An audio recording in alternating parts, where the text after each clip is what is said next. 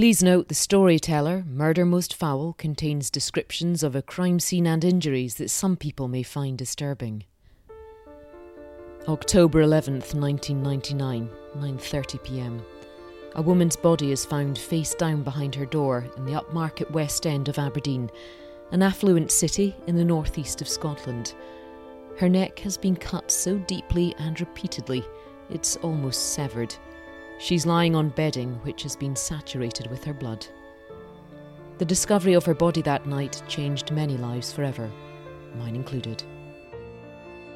This is The Storyteller Murder Most Foul, written, produced, and edited by me, Isla Traquair. It's a shock. It was the utter life changing thing that you never ever thought it would ever happen to you. I can't conceive what somebody has in them that makes them think that it's going to be okay if they go downstairs with a big knife.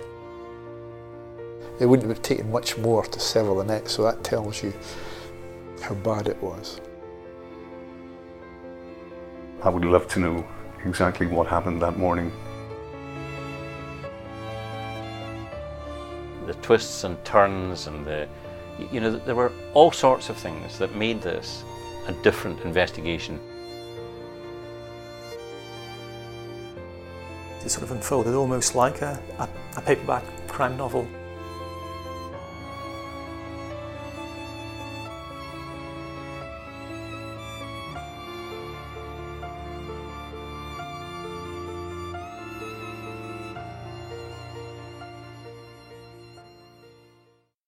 Murder, noun.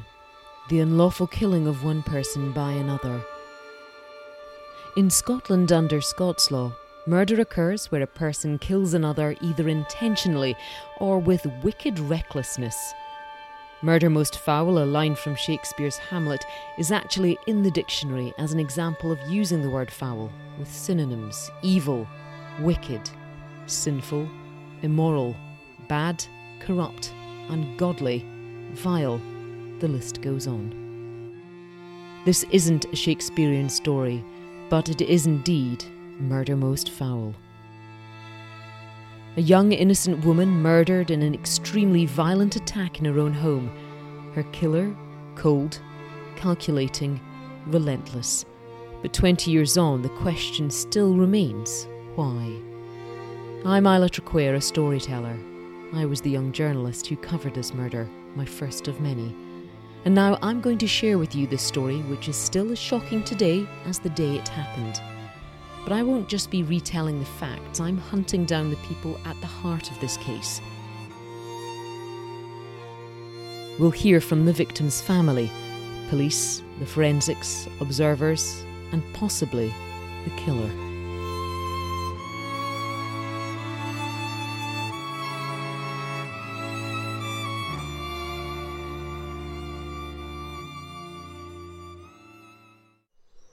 Scotland, a country of mountain wilderness, glacial glens, lochs, rivers, castles, and some of the world's finest whiskies. It is for many an idyllic place to grow up, especially in the countryside. Melanie Sturton grew up in arguably one of the most beautiful spots, favoured so much by Queen Victoria and Prince Albert that it's known as Royal Deeside and is still enjoyed by the royals today. Balmoral Castle is just a short drive from Ballater, and locals are so used to various members of the royal family popping up that they either leave them alone or, if prompted, interact as though they would any other local, musing about the weather, which is a default conversation starter in Scotland. When Princess Diana died in 1997, the royal family privately mourned in their Scottish retreat, and the locals seemed almost protective of them, keeping secret their sightings, interactions, or insights into their grief. Little Melanie Sturton was one of those locals who'd grown up seeing the Queen, princes, and princesses. She thought it was normal, just as locals saw her as normal, despite being born with partial facial paralysis and a club foot. It was the perfect place for this petite girl with only half a smile to feel safe and accepted as she grew into a woman. Her upbringing gave her the confidence to move to Aberdeen, known as the Granite City and oil capital of Europe. But the brave move for this country girl turned out to be fatal. I'm driving out to Banchory to a garden centre and I'm meeting a woman to have a cup of tea and probably a cake, as often people do in the, this northeast part of Scotland.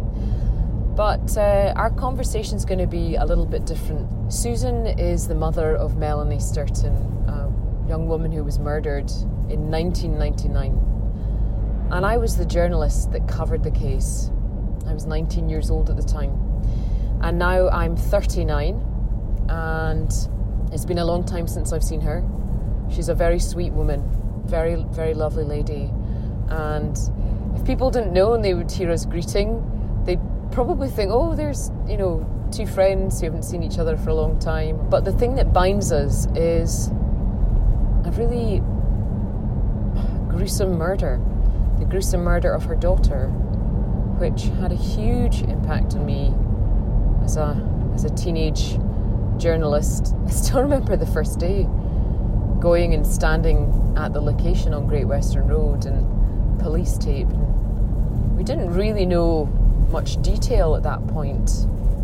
And um, the story that unfolded was, it was unbelievable. It was unbelievable because such a, an unlikely victim. But it was the perpetrator. The perpetrator was the most surprising. And to this day, we still don't really have an answer. It just doesn't add up. And I think 20 years on, that's something that Susan, her mother, and I would like to try and, and get to the bottom of. Just feel there must be something to explain why Melanie had to lose her life in such a horrible way. So I'm on my final turn before um, pulling into the garden centre.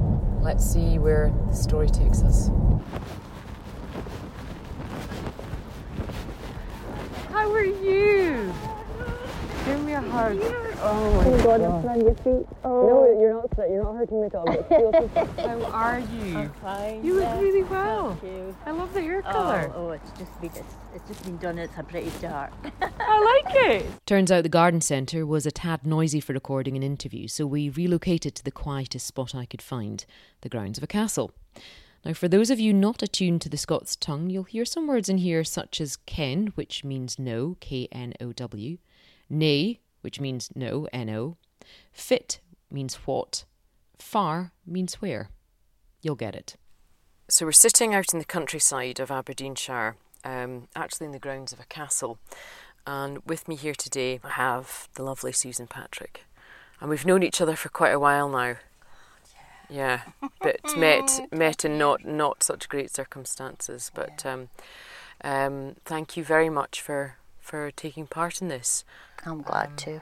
Yeah, and before we get into it, how did you feel when I phoned you up out of the blue and asked if you wanted to do this after all this time? Well, actually relieved that somebody had finally, well, not finally, but had remembered because it's 20 years coming up in October and I was going to put something in the paper mm-hmm. then and um, I just can't believe it's 20 years since mm-hmm. since that. But I'm, I'm glad that somebody thinks that how hor- horrific it was. And um, no, I was really pleased. And I wanted to see what you looked like. Do you know what was funny though? When I spoke to, I phoned your husband, and he said that my name had cropped up two days before. How odd! I can't mind where we were, but with um, don't know what even what it was, and he said, "I wonder where she is now." And I knew you'd gone to America, no Canada, Canada and um, yeah, yeah, and I knew that. And um, but that was a wee while ago, so Yeah. it's, no, it's nice. it was quite funny. See the difference. He sw- he swore on the phone. Yeah, he I said, "Do you remember me?" he said, "I love bloody Traquair." but but before I could call you, he said that he, he had to give you a buzz first and warn you because you still have a, a phobia about the phone. I kinda, I mean, it's some folk think it's really mad, but a ringing phone and a ringing phone, oh, just my stomach goes and I can't answer it. I I've got to know. I mean, you kind of know until you answer it, but fear and tightness in my stomach before I get and a cold sweat before I answer it, and it's it's something that stuck with me all that time, because it rang from Melanie. We, we tried to get in touch, tried to get, and there was no answer, no answer.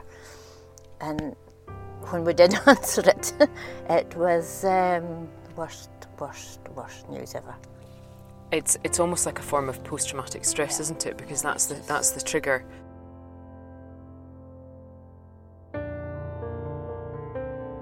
The trauma related to answering the phone makes sense, as it was a ringing phone that signalled the moment Susan's life was shattered forever. She and her husband, Melanie's stepfather Paul, were on holiday in Spain with their five year old son Darren. It was his first holiday abroad.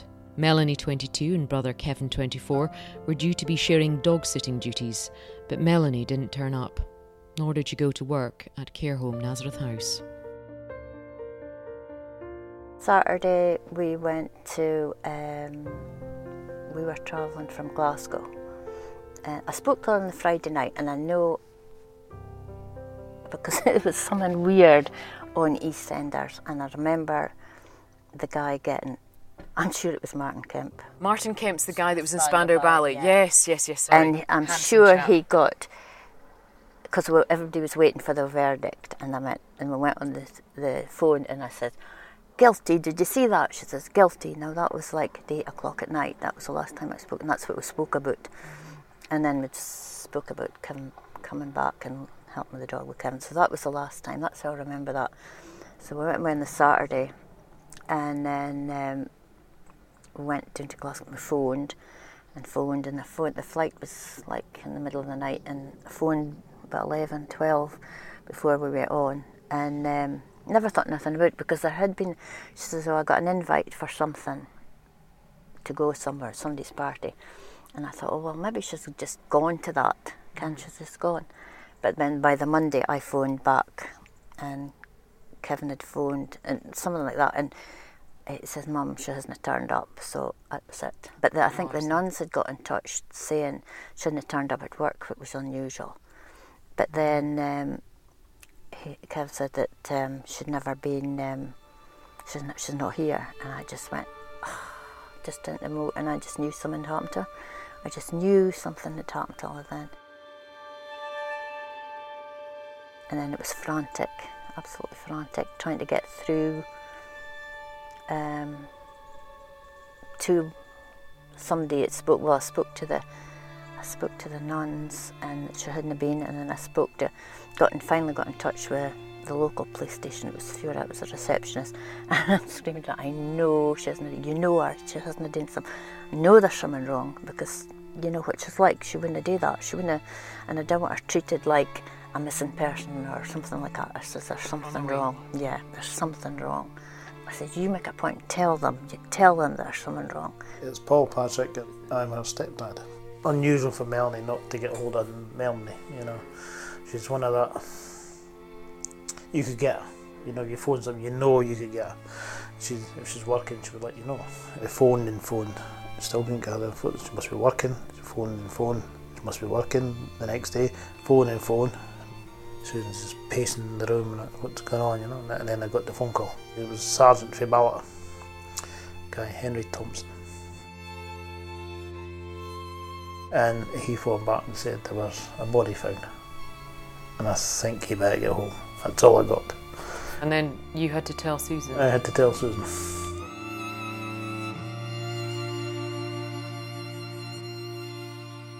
when you give birth, you automatically there's a noise comes out you, the final push. It you can't do anything about. And when I heard that, and it was like you're in the fetal position on the floor, and I can still hear myself. It's like a wild animal. I've never ever been like that before, and you just couldn't help it. And it was, I just, I don't know. It was just like, oh, deep, deep. It wasn't a scream even. It was just a, oh, undescribable noise. But then Darren was lying in his bed, but whatever it was, it didn't wake him. But I knew it was loud, and I just went, I just said, oh my God, something's happened to her. And I know it was weird, but I just said, nobody will ever pay for this. I, I, I didn't think she was sick.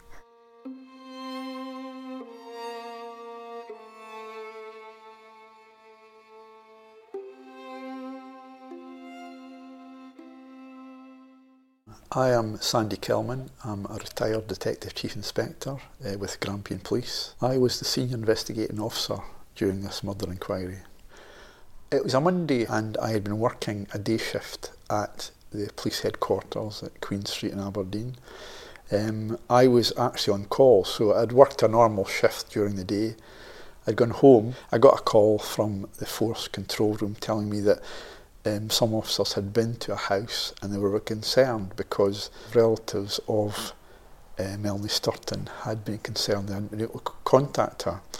And when the police officers arrived, they tried to open the door into her flat, and when they had opened the door, they had found what appeared to be a body behind the door, sort of blocking the, the, the door opening fully.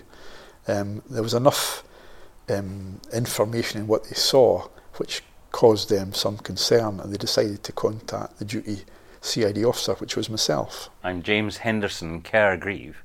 At the time of Melanie, I'd been the senior in Aberdeen for about 10 years. It was my title was senior lecturer in forensic uh, pathology, which basically just means that I was a senior, the equivalent of a consultant in the NHS. Monday, the 11th of October, 1999, at half past nine at night, uh, what was Grampian Police at that time telephoned me and asked me if I would uh, go to 188 Great Western Road in Aberdeen, where, as, as we describe it, where a young woman had been found dead in bedsit accommodation.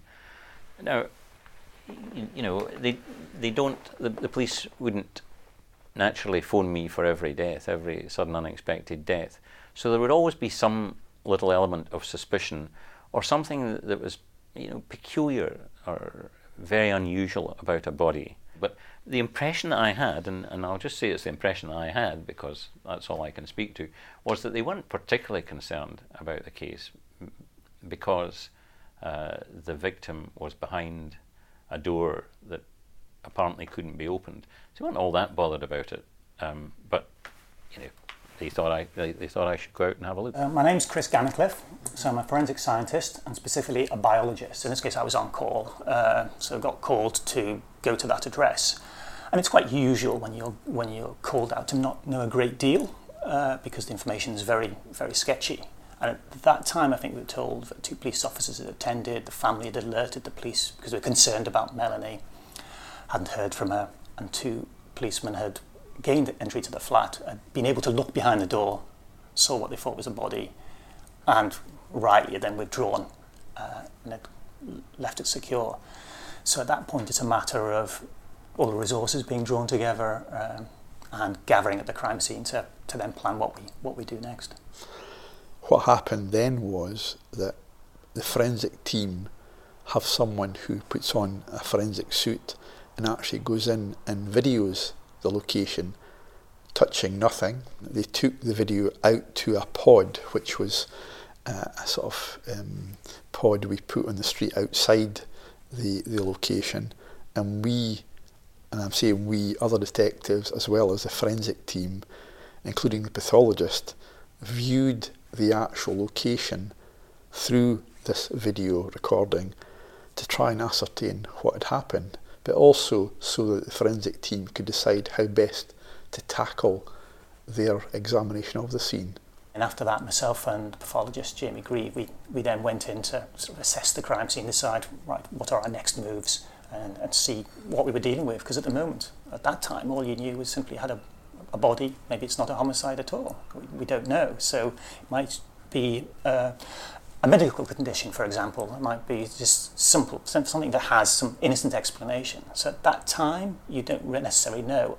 And it was confused a little by the fact that Melanie's body was wrapped up in a, a duvet and bedding, so it isn't initially apparent. And what you can't do is simply walk in, throw off the bedding, and see what you're dealing with, because what might be on the bedding could be from the assailant, DNA or bloodstains. So you want all that systematically recorded and trace evidence recovered from that before you then gradually unfold it and, and see what we're dealing with. I, I can well remember that we went in expecting this perhaps not to be all that serious and taking one look just from the doorway and realizing that really this was something much much worse. And I, I mean, I may say that that uh, that didn't happen until about um, I think it, I think it might have been another hour later, which is which is just not unusual that, um, in fact, we were admitted to the room finally at a quarter to midnight. Um, having seen the thing initially, we just felt that it was hugely suspicious. I often speak about intuition uh, in this regard, and you know, intuition is just about experience and wisdom and allowing the brain, I suppose, to gather all sorts of information all at once and process it as the human brain can in its context extremely quickly and come to a rapid response that says, I want to treat this as suspicious. Now, a lot of forensic activity is about context. It's about, it's about what you see in the context that you see it. Now, there was certainly blood uh, just within the doorway, no doubt of that. Um, and, and, and blood may be suspicious, but there's lots of situations where um, blood can get around the place for natural reasons. Uh, uh, probably more frequently in suicides, perhaps, or other accidents. So it's not just the presence of the blood, although later you can look back and you can see and understand that the pattern of the blood is important. And that's uh, Chris Gannicliffe's, one of Chris Gannicliffe's particular areas of expertise, uh, whereas mine is really about the body. So inside this room, looking straight in from the door, and the door opens into the room, um, there's a sofa, the end of a sofa is directly in front. Between that sofa and the door, lies Melanie's, uh, Melanie's body. And in particular, the upper half of the body, so certainly the head and, and most of the torso, find themselves enfolded in a duvet. So the duvet, half of the duvet is lying on the floor with Melanie's head and uh, uh, most of her torso lying on that duvet, and then with the remainder of the duvet folded over to cover her body from the head end. And then, in addition, there was a sort of a throw, a rug of some description had been cast um, randomly, really, over the lower part of her body uh, and most of her legs.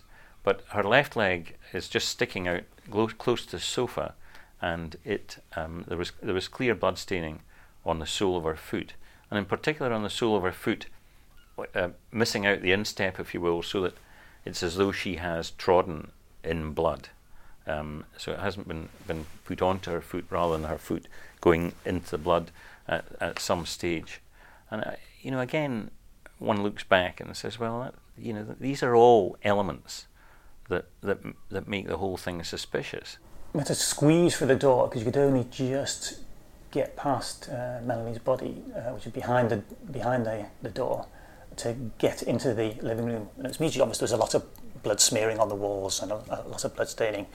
So immediately you begin to think at that point that you're dealing with something that's uh, rather more sinister than simply a medical condition and uh, and something a bit more rather more innocent.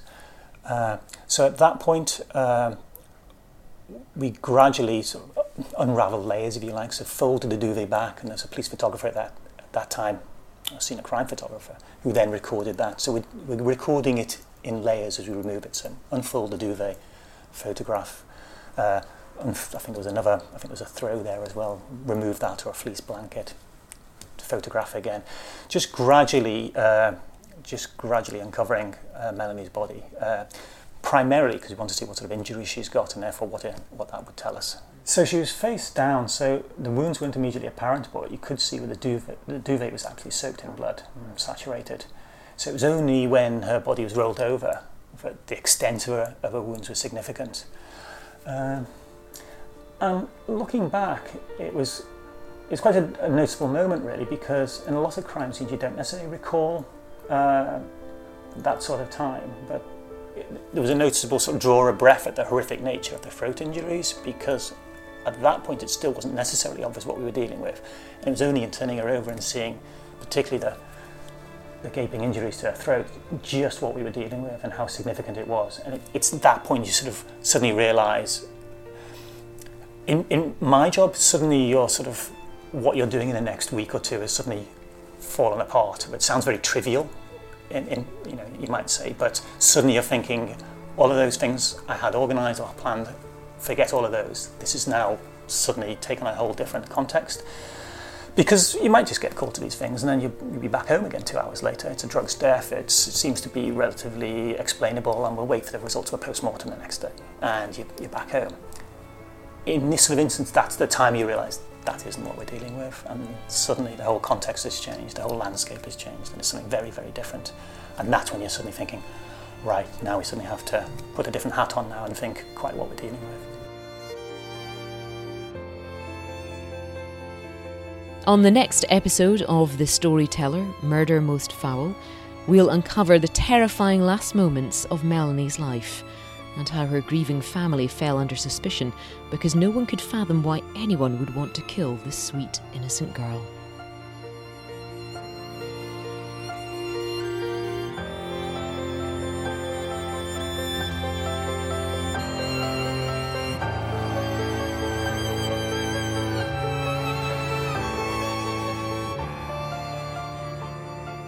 The Storyteller Murder Most Foul is written, produced, and edited by me, Isla Traquair. Please subscribe on Spotify, iTunes, or Acast. And there's more information about the case on Facebook, Twitter, and Instagram.